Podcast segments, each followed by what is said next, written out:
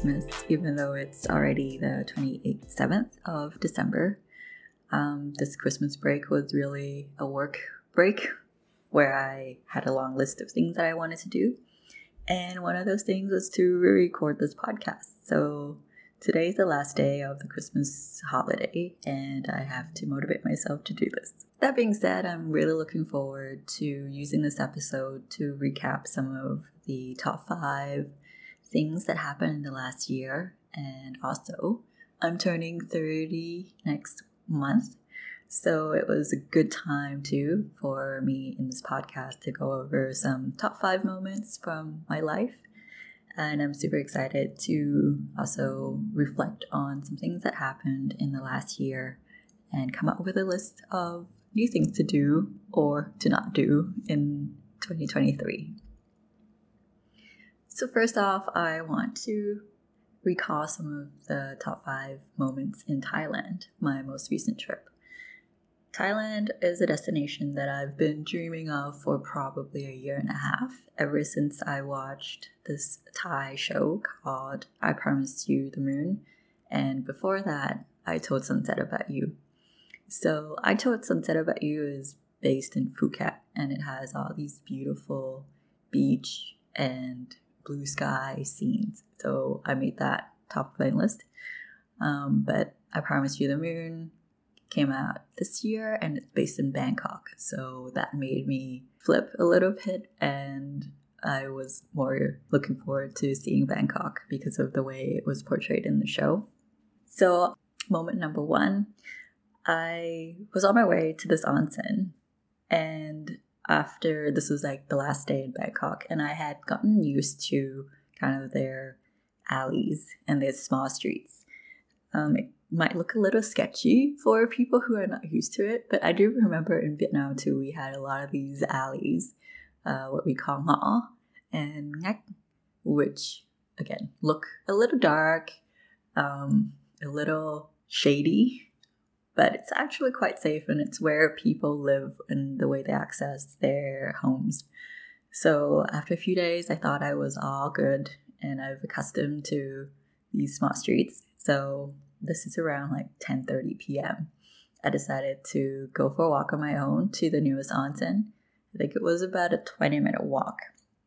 And I was like, okay, I'm going to just take shortcuts through these small streets because I don't really feel like I need to stick to the arterials anymore. And then the most unexpected thing happened in one of these small streets. I got surrounded and almost trapped by like these 3 big dogs. And I don't really know where they came from. They probably belonged to one of the house owners nearby, but I didn't see any owner and I didn't see any humans. It was like super quiet at this time of night. And then these dogs just like came up to me and started barking. And like because there were 3 of them, so they like flanked me on different sides. And I was really starting to freak out because in my Krav Maga self-defense classes, I've never been taught how to deal with animals trying to kill you. And to be fair, I don't really know if these dogs really wanted to hurt me or, you know, they were just kind of in a mood to make friends. But they were barking so loud, and I was worried that, like, you know, one of them was going to bite me and the other 2 were going to, like, take over and kill me. Anyway, luckily, finally, a car started to approach us. And the dogs were scared of the car, so they ran away. But I had the scariest moment of my entire trip just because of these 3 dogs. Moment number 2, I finally get to the onsen. And this is a good moment because I got to do kind of the thermal circuits that they had recommended. I don't remember the exact order now, but it was an alternating between hot and cold baths. And the hot baths had a bubble bath one, and one that was infused with rosemary or some kind of herb. So it was super relaxing. And I didn't realize this before when I was in the onsen in Tokyo, that if you try to keep yourself in the cold bath for as long as you can, which currently for my record stands at about 5 seconds, and then when you switch from the cold to the hot bath, you really feel like your skin is being released. It's very interesting experience. I don't think I've felt that with anything else. It's almost like you feel like you're about to burn, but you actually just release a bunch of like stress in your body. So that was super nice. It was so calm, relaxing. On my way back to the hotel from the onsen, I actually felt a little high. Like I felt like all my worries were really far away and like I could just float in this current air that surrounds me. So super recommend if you ever get to go. The third moment that I really enjoyed is going to this drag queen show, and it's this tiny little bar in Siloam. The street itself, that the party street that we were on, had a lot of big bars, and a lot of them had live music. But this specific bar was tiny. It's probably about 5 or 6 meters in width. Maybe I'm exaggerating, but it's small. I don't think it will meet any of the building codes in Canada. And the ground floor has the bar and a balcony to the second floor, and that's kind of the stage. So everything was miniature size, and I just loved the energy of the room when it was all packed and people were very anxious to start seeing the drag queens come out. And when she finally appears, the atmosphere just explodes and people were so excited to get their night going. So I didn't feel suffocated at all. It was the most exciting experience. Finally, in a totally different end of the spectrum, one of my favorite moments as well is getting a canoe in Phanga Bay in Phuket. So we were on this fast boat that takes us from the harbor to one of the islands. And the boat itself was not too small, but it wasn't like the most intimate. It's very loud because it's a fast boat, so the motor kept running and you can't really hear the water at all. It's also, it has a roof and like the side panels, so you can't really see the ocean that much. But once we got to this island and we got transferred into a canoe that only fit 2 people at a time, it felt so much more intimate with the ocean. Like I could touch the water. I could actually hear the small waves that come and hit our boat, and how the water splashes when the person canoeing is moving the paddles. I just felt quiet compared to when I was on the big boat, and that really helped me relax. And the water was so clean. The air had a bit of a cool breeze, and even though it was sunny, it just felt like I was free to move around anywhere in the bay. So yeah, that was Thailand, a mix of all the urban fun party stuff in Bangkok and more of the relaxing things that we did in Phuket.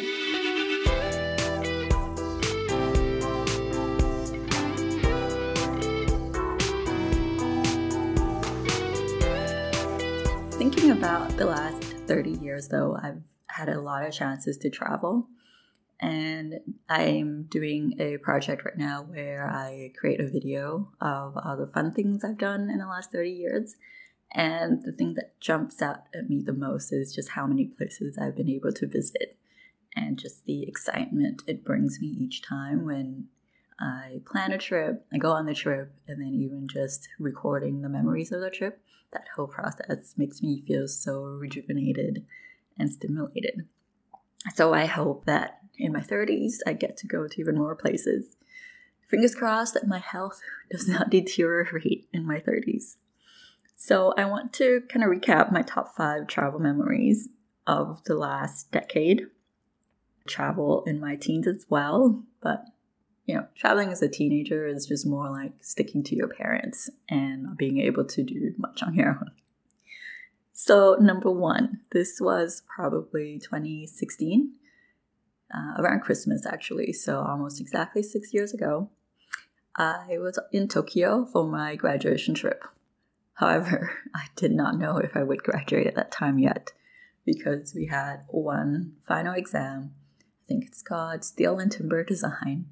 And I was going into the final with like a 51% average. So the final itself was hard, and I came out of the final not knowing exactly if I would pass the course. And I already prepared like this long email that I was going to send to the department head, just like begging for whatever I need to do to pass the course and graduate. So in Tokyo, we rented this this internet hotspot, and I had internet with me wherever I went. So I tried to leave all the worries of that Steel and Timber Design final in Canada, but it did follow me around Tokyo until I think it was like the second or third day I was on the trip. And I remember specifically, I was on the subway with my sister where I was just like checking furiously to see if the marks were out. And I found out I got a 66% in Steel and Timber Design. So maybe I sold my soul to Satan. I don't know. The 66 is a little suspicious. But I passed, and I knew that I had my degree and I could start working. And that was the best moment of my 20s. The second travel memory for me is just seeing Russia, because Russia has a reputation, good and the bad. So I wasn't sure what my experience in St. Petersburg would be. But we went on this tour and everything was so well organized. So I was quite relaxed and I didn't have to worry about much. And just seeing the palaces that were draped in gold and everything was so glamorous and so shiny. I realized the Russians were really rich. Like the Tsar back in the 1800s or whatever, the aristocrats, they really, really wanted to show off to visitors or whoever that they were the richest. So they put a lot of effort into their palaces. And just like their obsession with gold, I guess it is influenced by the French and the British as well. I was also really impressed because, you know, Russia has gone through a lot of historical changes, political changes, and somehow the palaces were kept mostly intact. So good on you, Russia, for having the most beautiful palaces and preserving them. The third moment was in Mexico, and we had spent most of our time in the city itself, so it was a very urban trip. But on the last day, we went to a historical site. I think it was about 2 hours drive from the city, and we were given a bunch of time to climb the pyramids. I think there was like one big one that was connected to a smaller one. So Sergio, my friend, and I decided to climb the big one. The parents had kind of given up at like the second level, but we kept going to the top. And it was a nice moment for me because we were just able to touch all the stones and the bricks, and being on top of the pyramid looking down, you kind of realize that this view used to be reserved for only the rich or probably most important person. And I can only imagine what it was like, I guess, in the medieval times. Probably only the priest or the king or maybe the leader of the village or the city were able to get to this height. And now it's open to anyone. Anyone who's able-bodied can climb up there.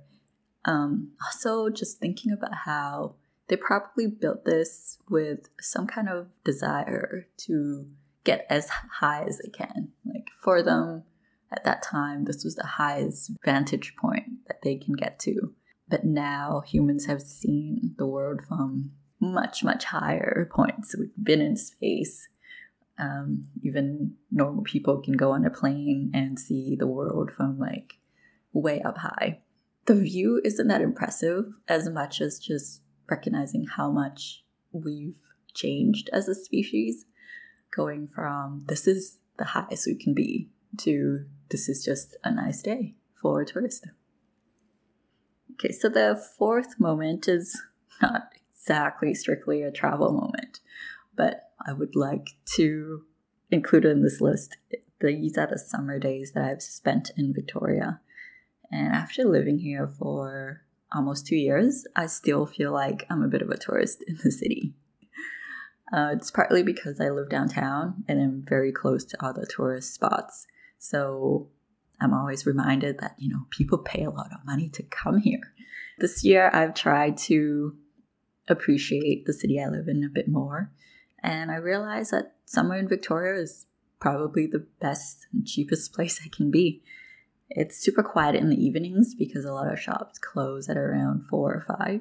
So even though the sun is still out at 6 or 7, everything is quiet and I can take a stroll downtown without being bothered or having to fight tourists for the view. The harbor surrounded with the boats and the water is super nice, and I found this quiet trail that kind of takes me along the water. Unlike the seawall in Vancouver, this path is only pedestrians. So I feel like I have the whole place to myself and it's my secret hideout spot. A lot of locals also take this route and you get to escape from the tourists for a change. Also, just taking long walks to the beach. I'm about 25 minutes from the beach, and the beach itself is a long stretch, so it depends on where I end up, if it's like Ogden Point or Clover Point or even further. It's just always a relaxing, peaceful and solitary experience at the beach for me, so I love it. Finally, this is probably my best city, well, European city at the moment, but I just remember how many times I've visited Berlin and just enjoying and appreciating what the city has to offer. I think Berlin is super underrated. Like here among my colleagues and the urbanist conversation, people love to talk about Copenhagen, London, Paris, or Amsterdam, the cities that have made drastic moves to include cycling in their city planning, which I applaud.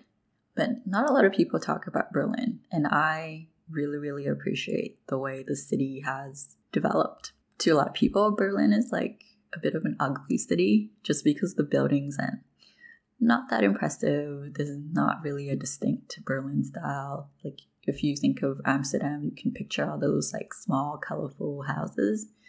But when you think about Berlin, it's these big industrial looking apartment buildings. But what they do really well is it's so easy to walk and take transit because the whole city feels like a bunch of villages that are connected by 24-hour public transit. So wherever you stay, and these are just from my experience visiting my friend David, who has lived in different parts of the city, you can get access, like walking distance access to pharmacies, grocery stores, community centers, the gym, the subway within like 10 minutes. So it's really built up this system of hubs, and you can stay within your hub to get all of your daily needs, and to get outside of your hub, it's also easy if you have a metro ticket. And what I really, really appreciate is that 24-hour transit, because as my friend David said, it's probably more important to have the system running at night because then people can rely on it. If they see a bus running at 3 a.m., even though the bus is empty, it's still good for people to see because they know they can always rely on that bus to get home. Whereas in Vancouver, or even worse, Victoria, the buses end at like 1 or 2 in the morning, and then after that, you're kind of left on your own to deal with whatever to get yourself home. And that's why people just don't have that option, right? I used to work for SafeWalk and I got off work at 2 a.m. The last bus leaves UBC at like 2:10. So if I ever work overtime or there was just whatever reason that I couldn't catch the bus exactly at 2 o'clock in the morning, 10 minutes, then I'm kind of screwed. So for Berlin, what I really love is just being able to know for sure that you have your way home, no matter what time of the day.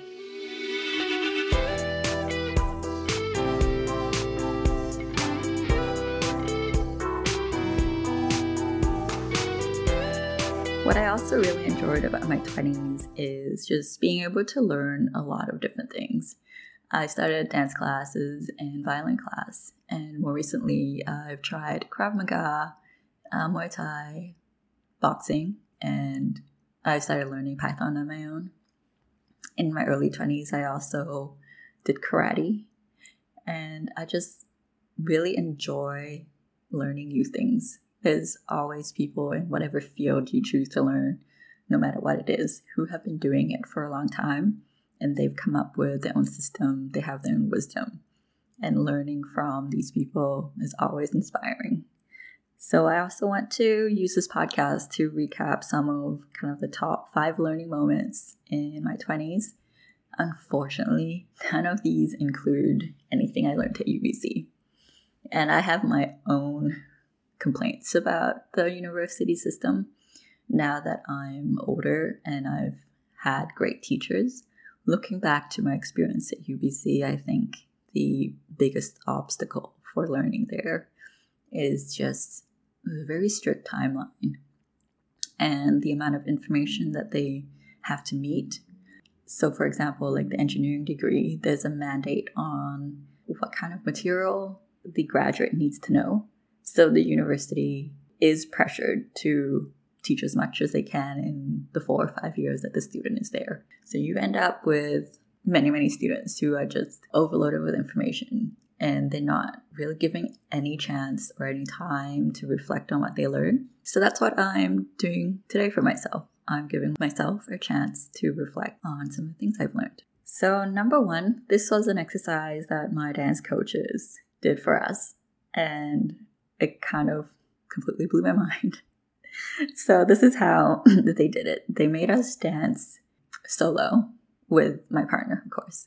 And then everyone else in the class would sit on the side and watch us.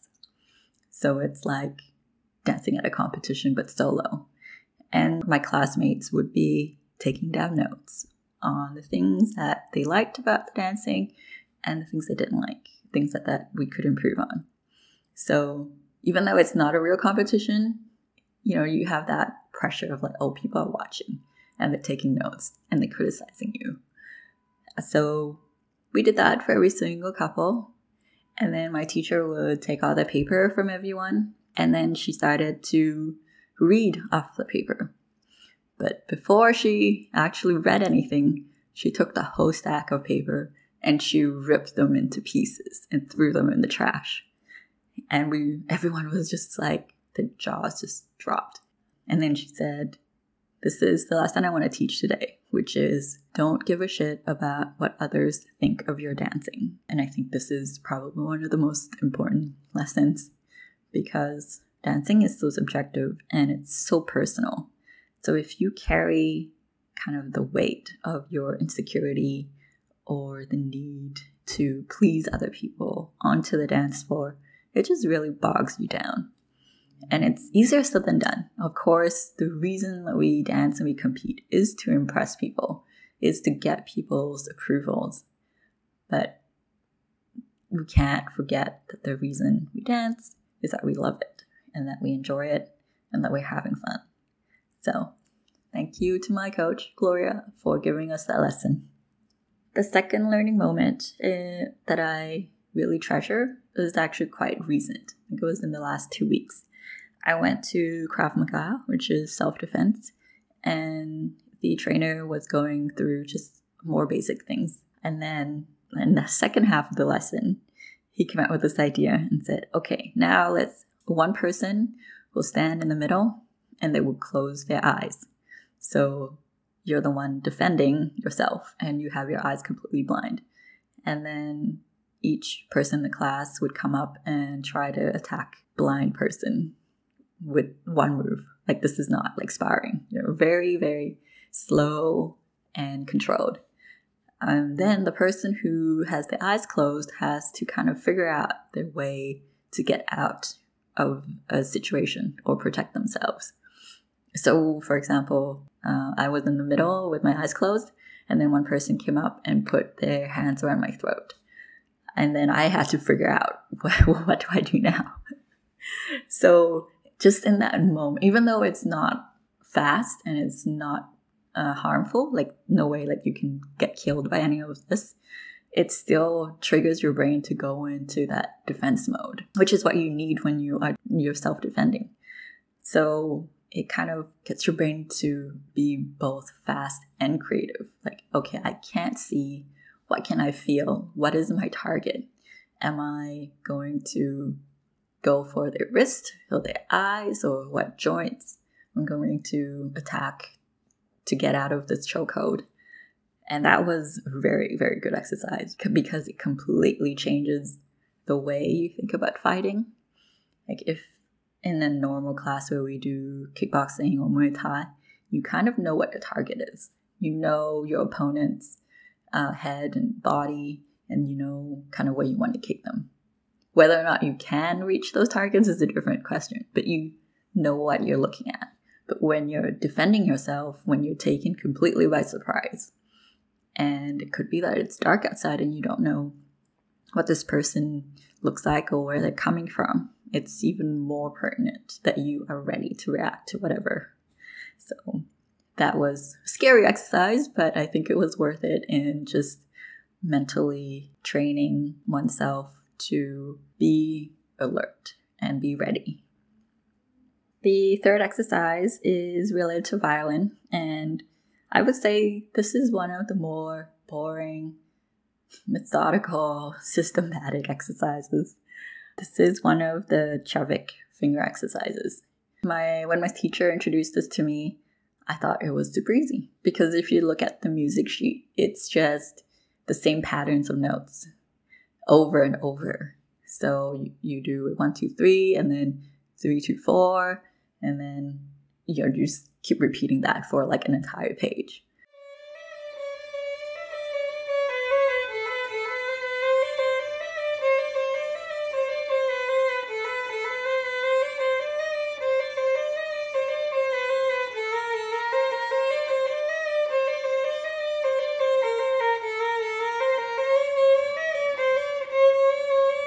So when I was introduced to this, I kind of scoffed at the exercise and I didn't really want to do it, honestly. I was like, oh, this is not fun. It doesn't sound like music.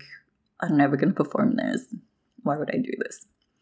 But she really, really convinced me to stick with it. And then along the way, she kept giving me more hints and more guidance on what to improve on next. And it turned out to be one of the most important exercises in improving my skills because it trains the finger dexterity.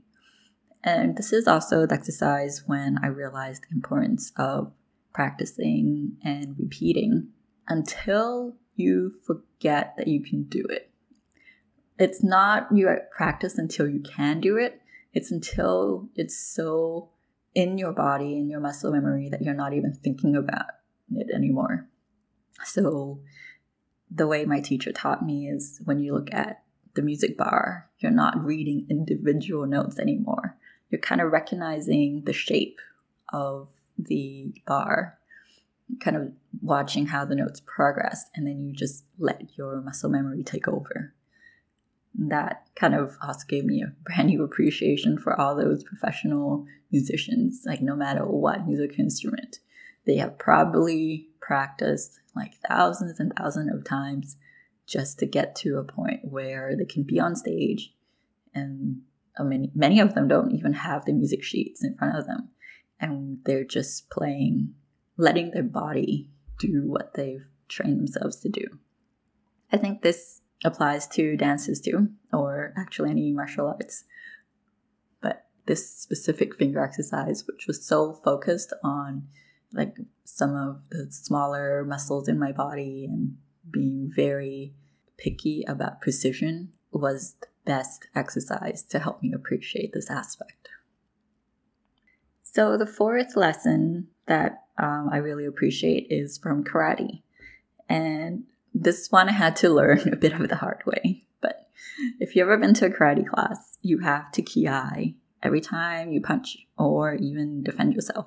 And my sensei, Mike, he would come up with these very like high intensity, high paced exercises that are partnered based. and both you and your partner have to be ki-eyeing the whole time. So for example, one exercise you would make us do is you partner up with someone, they kick to your head and you have to dodge. So it's squatting, just very intense, and one right after the other. You don't really have time to think. So you're just kicking, the other person's dodging. And then every time you kick, you have to ki-eye. Every time you dodge, you also have to ki-eye. Like the whole class just sounded like a shouting fest. And then I think we would do 10 and then switch to the person who kicks. And then sometimes you would do it to like 50. So, you know, you're getting 50 kicks and 50 squats. The most important thing is that shouting, that ki-eye. And if we ever forget to ki-eye, he will make us do like push-ups. And that's the punishment for not shouting.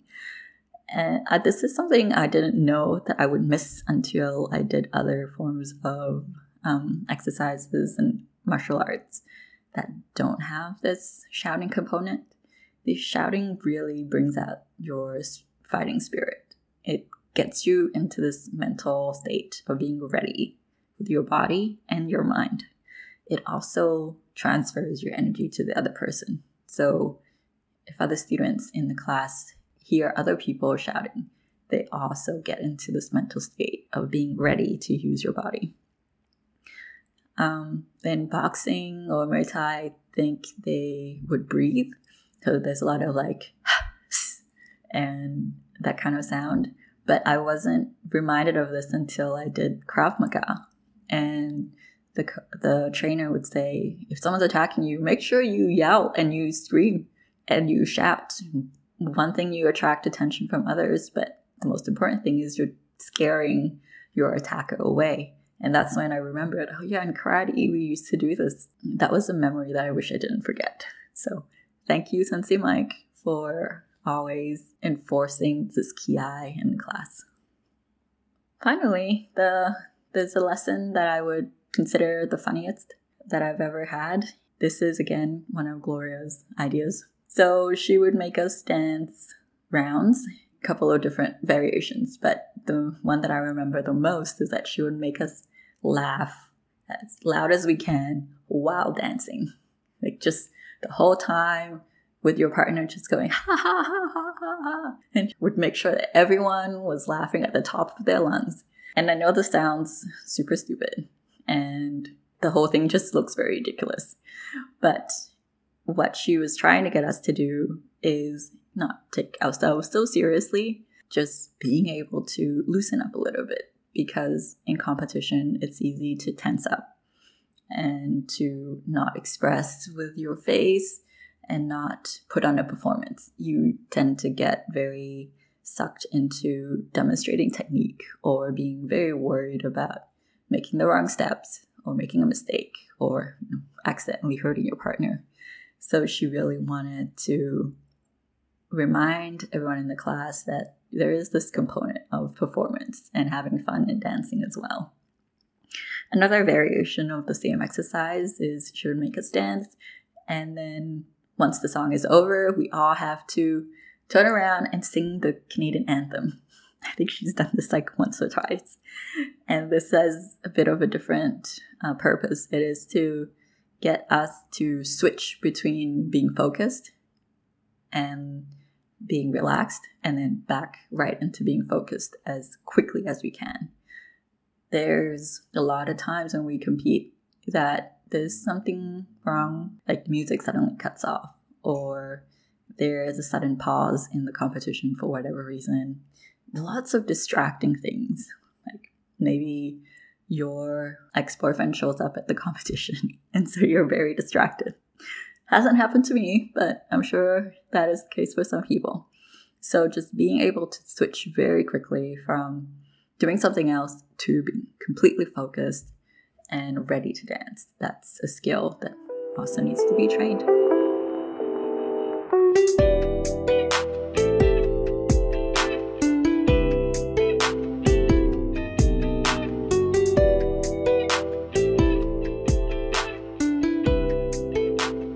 So looking back at 2022, If I could change one thing about myself last year, I think it is to do with managing expectations.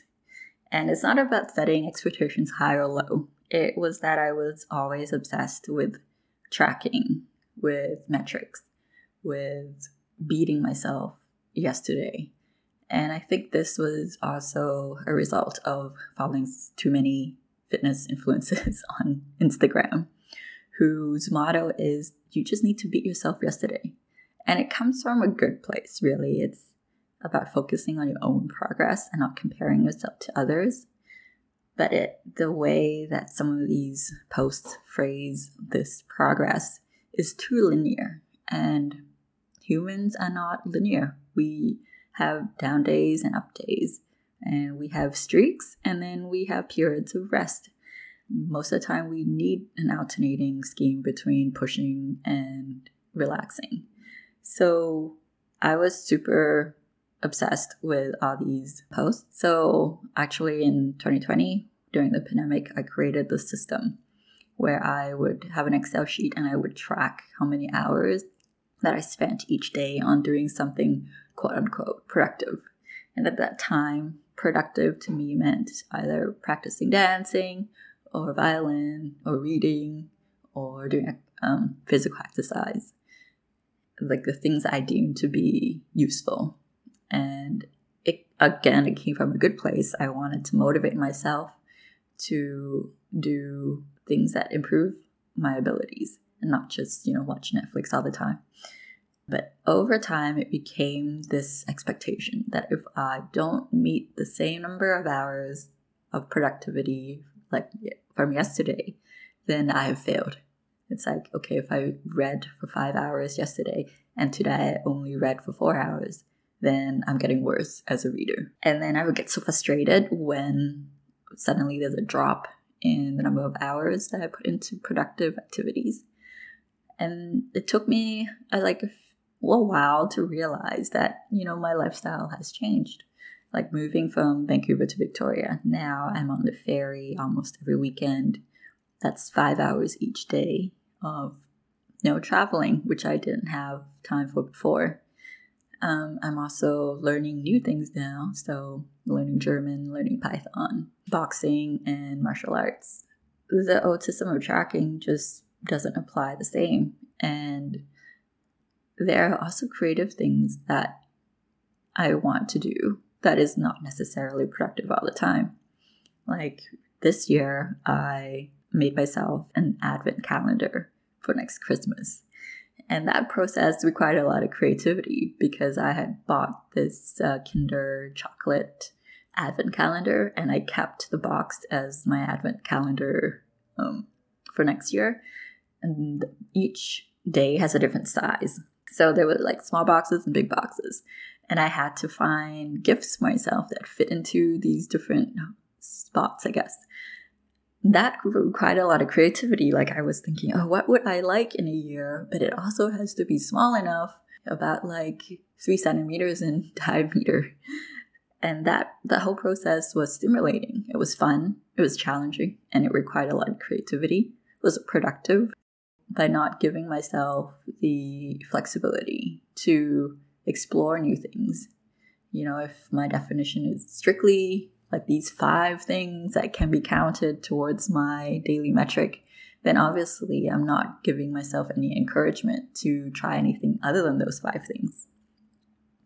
So this year was really about recognizing that and also acknowledging to myself that spending time exploring new experiences, reflecting, and even spending time failing is part of progress. I remember one afternoon I was working on a Python mini project, and after 2 hours I actually broke my code because I was trying to write my code in a different way or structure it differently, but it broke because I was probably missing something. So as per my old definition of progress, I would have gotten backwards, right? Because I went from a fully functioning code to something that failed. But if you look at it from the grand scheme, I actually learned a lot through that failed code. This doesn't work, or okay, I can see how this function could be useful for something else, but not this particular project. So all of that cannot be tracked with just numbers or just that simple counting of hours. And again, progress is not linear. So I wish I learned that lesson earlier. I would have saved myself a lot of frustrating days, but I'm glad that I've made it to the other side.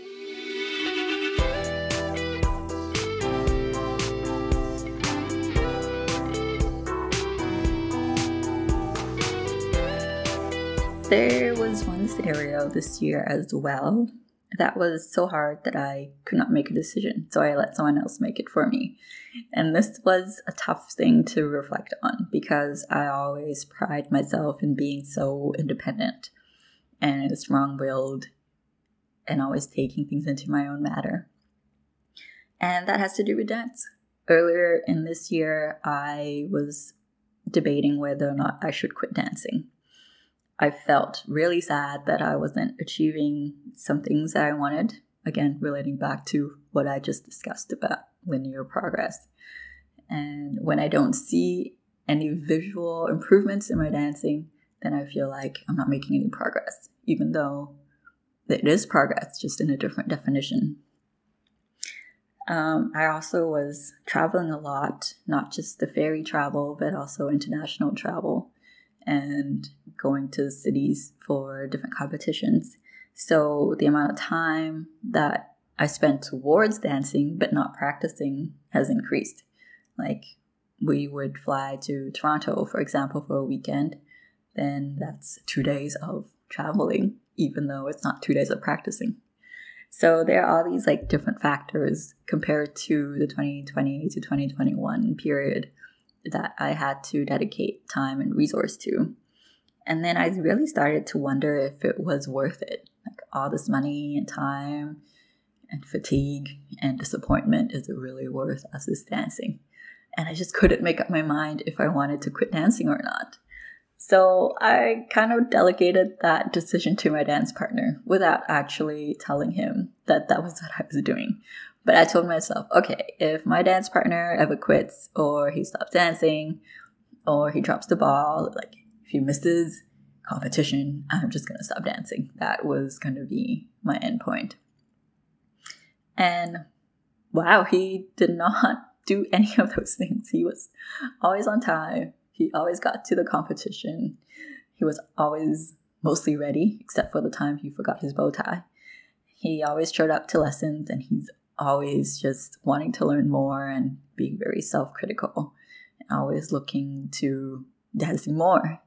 So in a way, he made the decision for me to keep dancing because he just didn't quit. So I don't know if it's a good thing or not, because this means in 2023, I'm going to have to keep taking the ferry and keep having to put my body under a lot of pain, keep having to drag my ass to the gym. But I'm also very grateful that I have someone who inspires me to not quit. So thank you very much, my dance partner. So now, looking to the fun stuff, I have a long wish list of things that I want in 2023. More tea, chocolates, more flowers, books, probably from the library instead of buying them. I would like to have more interesting discussions with my friends about art and philosophy and literature, movies, shows, more travels. I want to see more countries and more cities. I want to make more vlogs, podcasts, more journal spreads. I want to take more classes, no matter what it is. And again, not restricting myself to anything. Probably more dancing, boxing, Krav Maga. I would also like to have more sleep as well, as that is something I need to tell myself to do.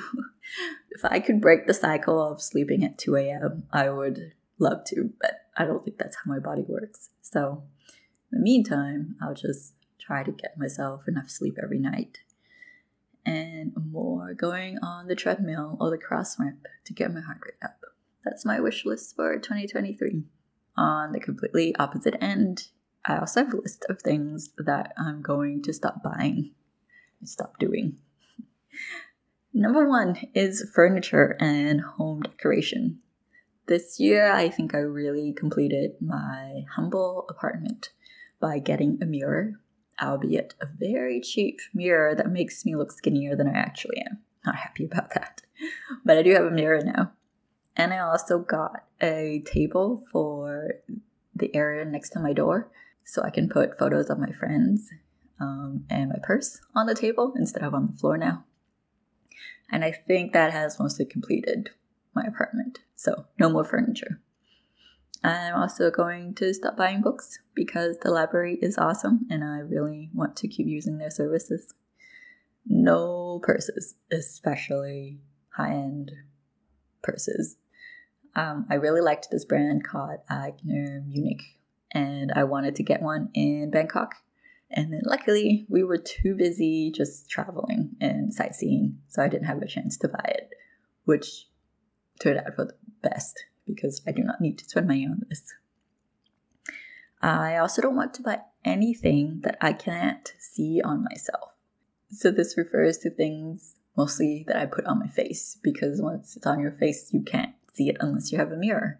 So I'm talking about like lipstick, earrings, any hair decoration. I mean, this is all excluding competition day. Competition is about what people look at you, not about what I look at myself. So that's an exception, but I will very much limit myself on things that I can't see. I will also stop buying meal prep subscription. The years of doing good food, HelloFresh, and Chef's Plate has really made me more confident as a cook. So I'm grateful for that. And now I'm ready to just make my own creations, no matter how terrible and how weird they are. But I am fully committed to being creative in the kitchen. I wouldn't say no for the next item, but I will try to limit is alcohol. I'm not a big drinker to begin with, but I did have a few good cocktails in Phuket, so I won't say completely no to them, but I will not be buying any alcohol. Electronics. So this year I've really upgraded my life by buying myself new laptop, new phone, and now I have way more than I need. I'm grateful for what I have though, because if it wasn't for this computer, I wouldn't have been able to do vlogs. If it's not for my new phone, I wouldn't have been able to record better videos and take better photos for the vlogs. So it all works out. But now I have a home laptop and a work laptop, my new phone and my old phone that still works, my earphone and my earbud, also my tablet. So I think I have more than enough. I just hope nothing breaks and I don't have to replace anything next year. I will also stop buying shirts because I have way too many. I picked up a bunch at the Aritzia warehouse sale because my sister worked there and now I have more than I need. Also, no more underwear. Last year I needed a bit more because I was working out and sweating a lot on my clothes. So I needed sometimes like 2 sets of underwear and shirts in one day. But now I have enough, and so I will free up my budget for other things. With that, dear future self, I hope you remember what a great year you've had in 2022 and what a great 30 years have passed in your life. I hope you look back at this time and remember the good times, the good memories, but also some of the struggles and some of the low points that you've been able to overcome. I hope you do a letter to your past self at some point.